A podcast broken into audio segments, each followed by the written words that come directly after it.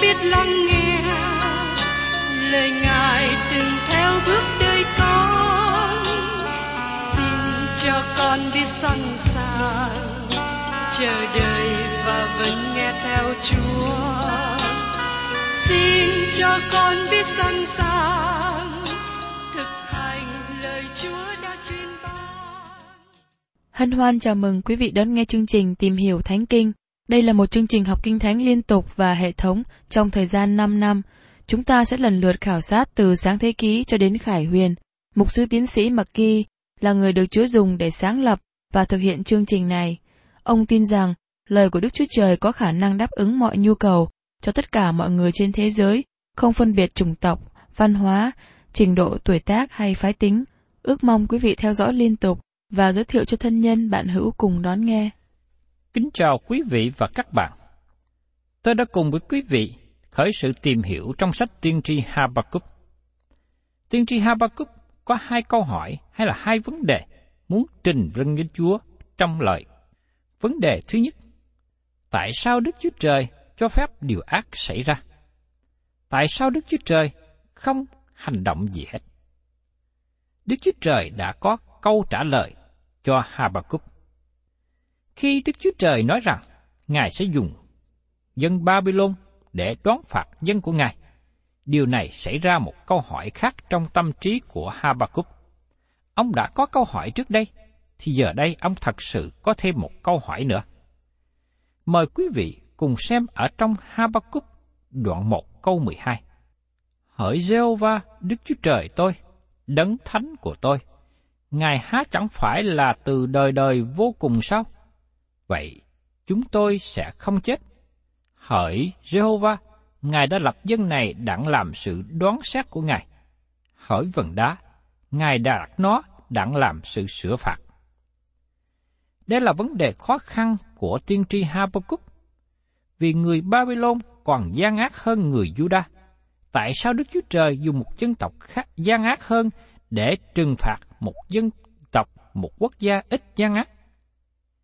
Đây không phải lần đầu tiên mà Đức Chúa Trời dùng phương cách này. Trong Esai đoạn 10, câu 5, người Assyri được gọi là cây roi của sự thạnh nộ Đức Chúa Trời.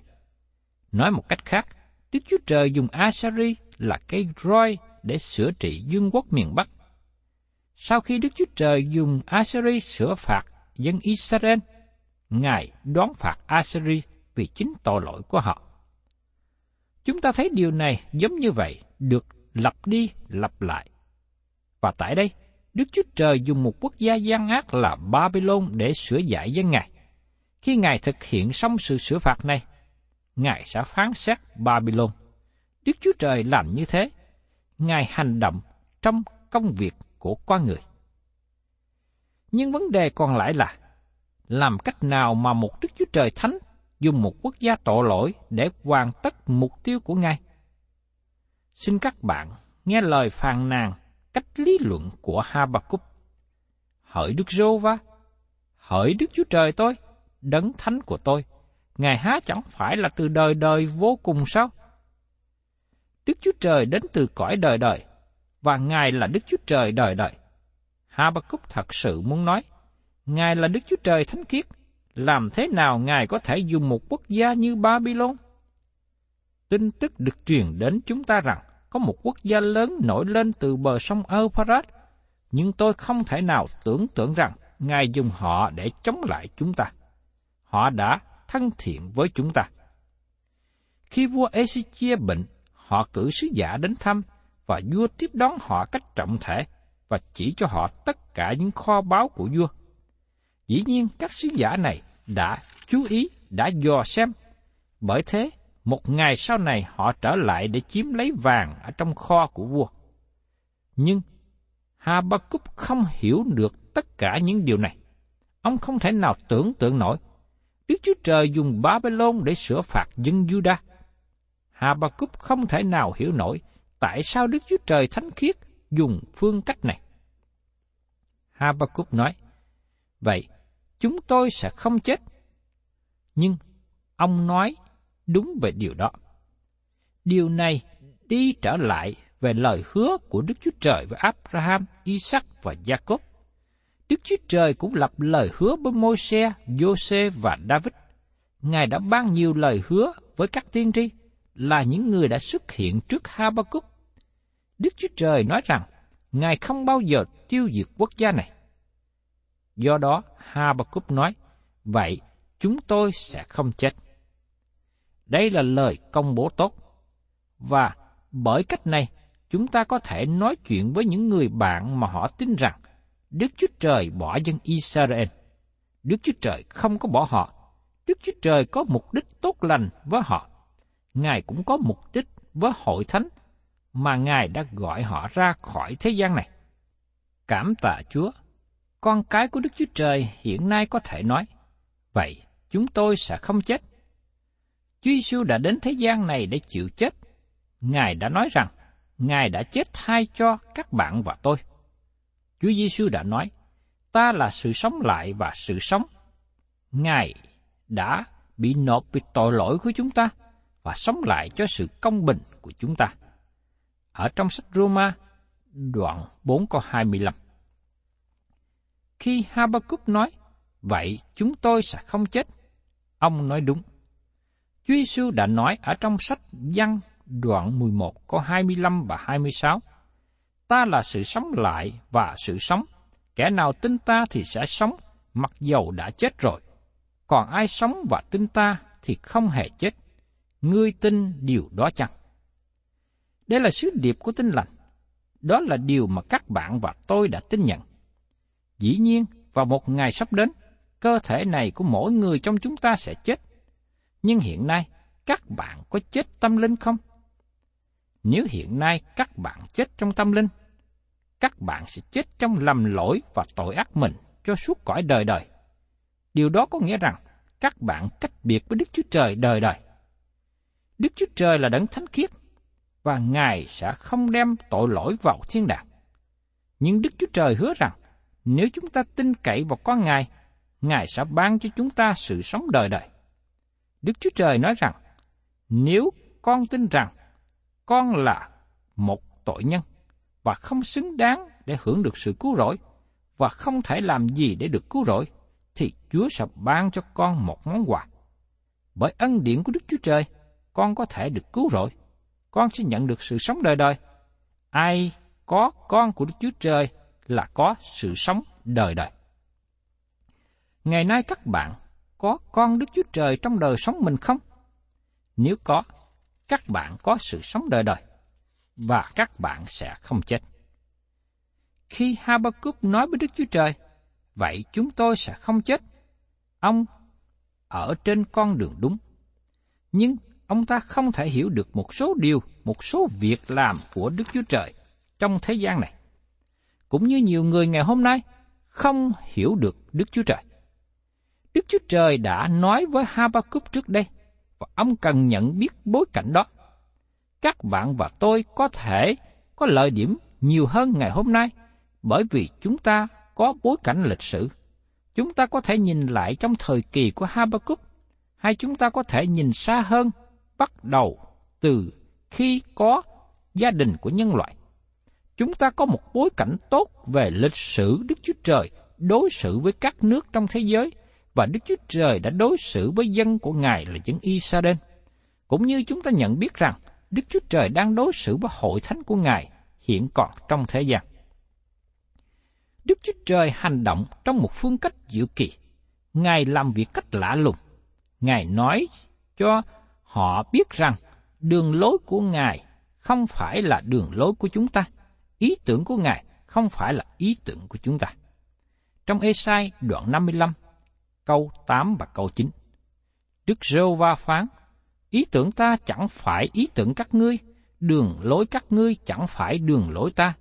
Vì các tầng trời cao trên đất bao nhiêu, thì đường lối ta cao hơn đường lối các ngươi bấy nhiêu. Ý tưởng ta cao hơn ý tưởng các ngươi cũng bấy nhiêu. Các bạn thân mến, xin đừng dao động khi suy nghĩ của các bạn không giống như suy nghĩ của Đức Chúa Trời. Các bạn không phải là Đức Chúa Trời. Xin nhớ rõ đến điều đó. Nhưng rất tiếc, nhiều người cố gắng chiếm địa vị của Ngài. Họ cố gắng làm việc để được cứu rỗi. Họ nghĩ về địa vị của họ. Công việc thiện của họ sẽ hưởng được sự cứu rỗi.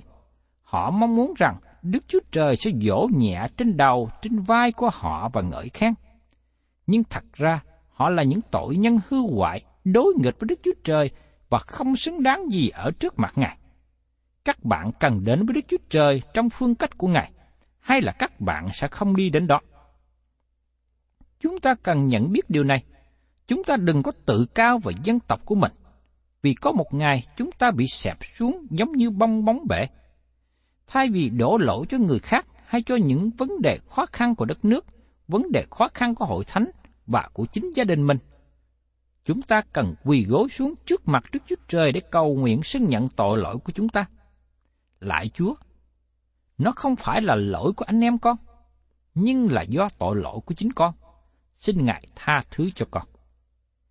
Đây là tình trạng của nước Juda trong thời của Habakkuk. Ông nói với Đức Chúa Trời, vậy chúng tôi sẽ không chết. Hỡi Đức Rô Va, Ngài đã lập dân này đặng làm sự đoán xét của Ngài. Tại đây Habakkuk đang chỉ ngón tay vào Babylon. Họ là những người xấu, chúng ta là người tốt. Thật là ngạc nhiên, vì chúng ta thấy thay đổi quan điểm nhanh chóng. Hỏi vân đá, Ngài đã đặt nó đặng làm sự sửa phạt. Nói một cách khác, Habakkuk đang nói rằng, hỡi Chúa, chúng tôi không phải là những người tệ, họ mới là những người đê hèn, họ mới là những người mà Ngài nên đoán xét và sửa phạt. Habakkuk đã quên rằng, ông đã đến với Đức Chúa Trời và cầu hỏi Ngài, tại sao Ngài không làm gì với tội ác giữa dân tộc của ông? Habakkuk đã chỉ vào dân chúng là đã bỏ qua luật pháp, không nhận biết Đức Chúa Trời, không chú tâm đến điều răn của Ngài. Habakkuk đã trách Đức Chúa Trời không làm gì hết trong hoàn cảnh như vậy. Ông đã quên điều đó. Habakkuk tiếp tục lý luận. Trong Habakkuk đoạn 1, câu 13. Mắt Chúa thánh sạch, chẳng nhìn sự dữ, chẳng có thể nhìn sự trái ngược. Sao Ngài nhìn xem kẻ làm sự dối trá, khi kẻ giữ nuốt người công bình hơn nó? Sao Ngài nín lặng đi? Thưa các bạn, lời của Habakkuk tỏ bài với Chúa. Mắt Chúa thánh sạch, chẳng nhìn sự dữ, chẳng có thể nhìn được sự trái ngược. Đó là lời tuyên bố đúng. Đức Chúa Trời thánh khiết không nhìn đến điều ác hay tội lỗi. Đó là lý do mà không một người nào lên thiên đàng khi đời sống người ấy vẫn còn tội lỗi. Đó là lý do mà tất cả chúng ta cần phải được tha thứ khỏi mọi tội lỗi. Chúng ta cần năng quyền rửa sạch của chiên con. Chúng ta phải được ban cho bản tánh mới. Chúng ta phải được sanh lại. Ngay cả một số người rất đạo đức như Nicodem cũng cần được sự sanh lại, cần nhận lãnh bản tánh mới. Xin chúng ta lưu ý điều này, tôn giáo không rửa sạch được tội lỗi của ai. Chỉ nhờ quyết của Chúa Giêsu là đấng đã chết và sống lại mới đủ quyền năng rửa sạch mọi tội lỗi. Đức Chúa Trời không thể nhìn đến tội lỗi và Ngài không bao giờ nhìn vào tội lỗi. Đó là tại sao không có cổng thiên đàng cho các bạn. cho đến khi nào tội lỗi của các bạn được giải quyết. Các bạn thấy rằng, khi Đức Chúa Trời tha thứ cho các bạn bởi vì án phạt về tội lỗi của các bạn đã được trả bởi chính con của Ngài. Đức Chúa Trời là đấng phán xét con người bé nhỏ. Đức Chúa Trời là đấng thánh khiết. Ngài không nhìn vào tội lỗi. Tội lỗi của các bạn cần phải được xưng nhận và được tha thứ trước khi các bạn được Ngài tiếp nhận. Habakkuk nói tiếp, Sao Ngài nhìn xem kẻ làm sự dối trá? Habakkuk nói rằng, Babylon là người xấu, họ là những người đê hèn, tội lỗi. Habakkuk nói đúng, nhưng Đức Chúa Trời dùng họ để thực hiện mục tiêu của Ngài. Và đây là điều mà Habakkuk không hiểu được. Điều này làm cho tôi hoảng sợ. Có lẽ các bạn nghĩ rằng Đức Chúa Trời không dùng một quốc gia không thờ kính Ngài thực hiện mục tiêu của Ngài. Tôi đã nhìn xem trong lịch sử đã qua và thấy những gì xảy ra trong lịch sử gần đây trong thế giới. Tôi thấy nhiều điều lý thú và kỳ lạ. Điều đó dẫn đến kết luận rằng Đức Chúa Trời đang hành động giữa các quốc gia trong thế giới hiện nay. Các bạn và tôi có thể sợ hãi khi nhìn thấy những gì bày ra phía trước. Nhưng Đức Chúa Trời không có sự sợ hãi gì hết. Ngài vẫn còn điều khiển. Không có gì ngoài sự chế ngự của Ngài. Ngài vẫn đang điều khiển vũ trụ này. Sao Ngài nhìn xem kẻ làm sự dối trá, khi kẻ giữ nuốt người công bình hơn nó? Sao Ngài nín lặng đi?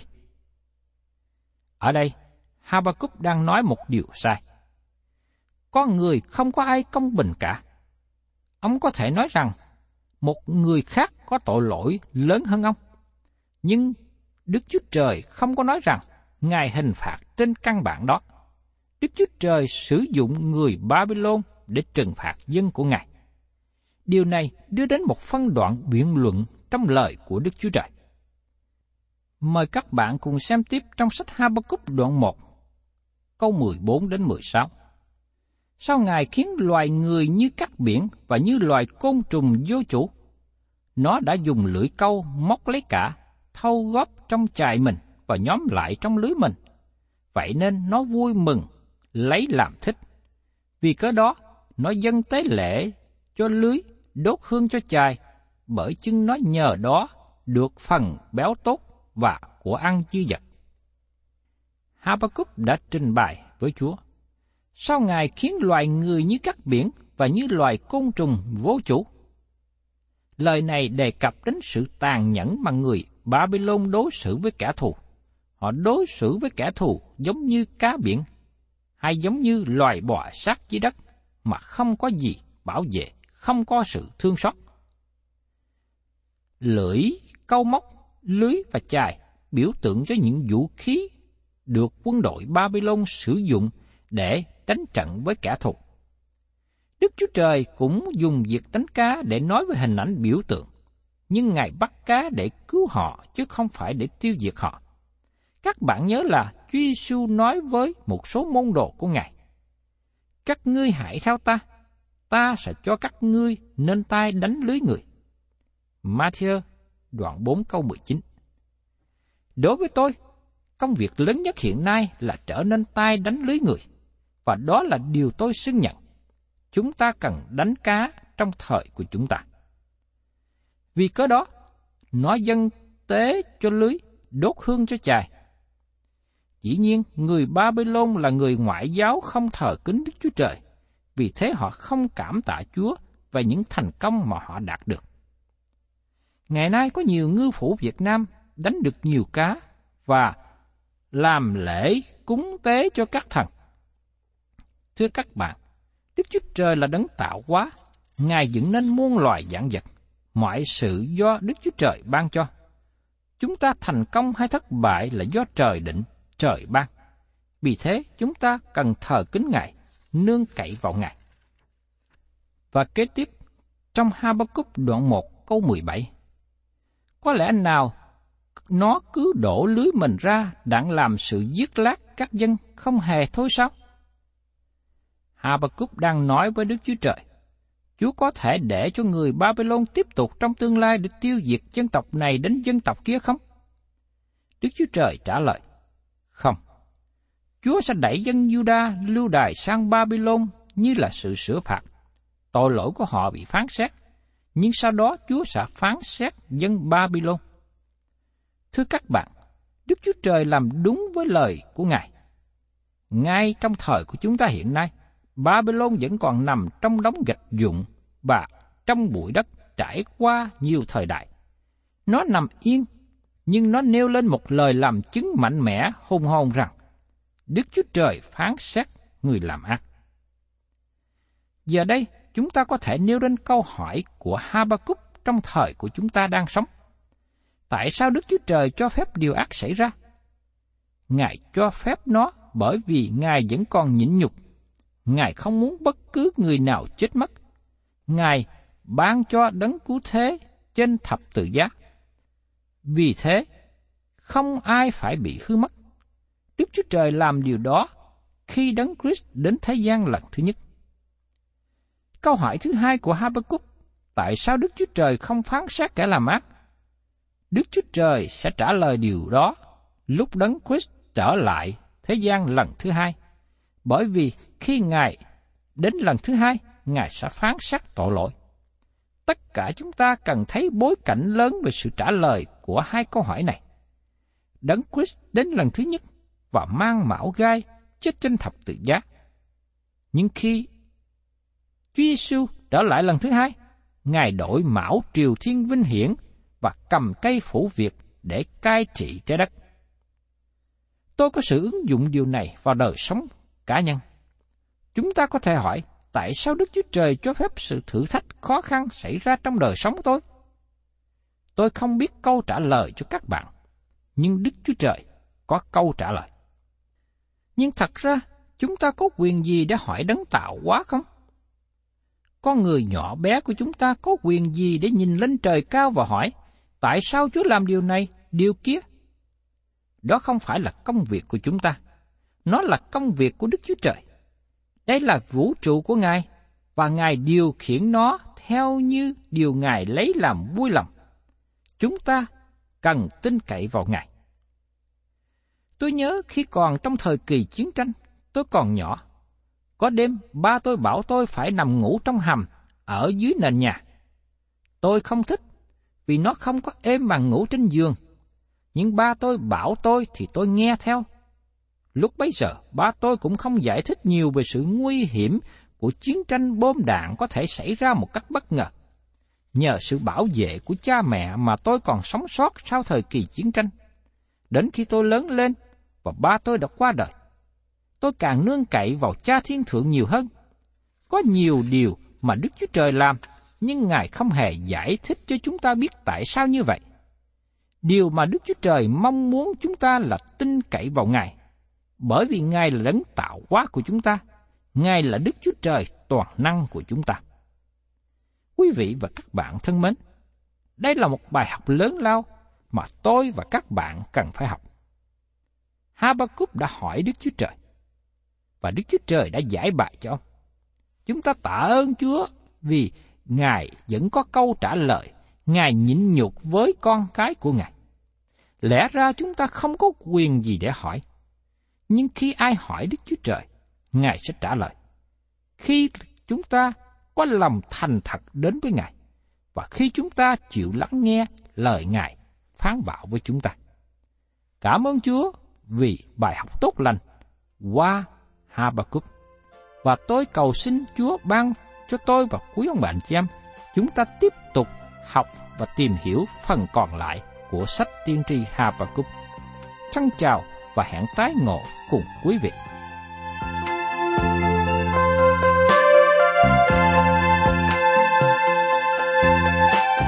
Cảm ơn quý vị đã đón nghe chương trình Tìm hiểu Thánh Kinh. Nếu quý vị muốn có loạt bài này, xin liên lạc với chúng tôi theo địa chỉ sẽ được đọc vào cuối chương trình. Kính chào quý thính giả.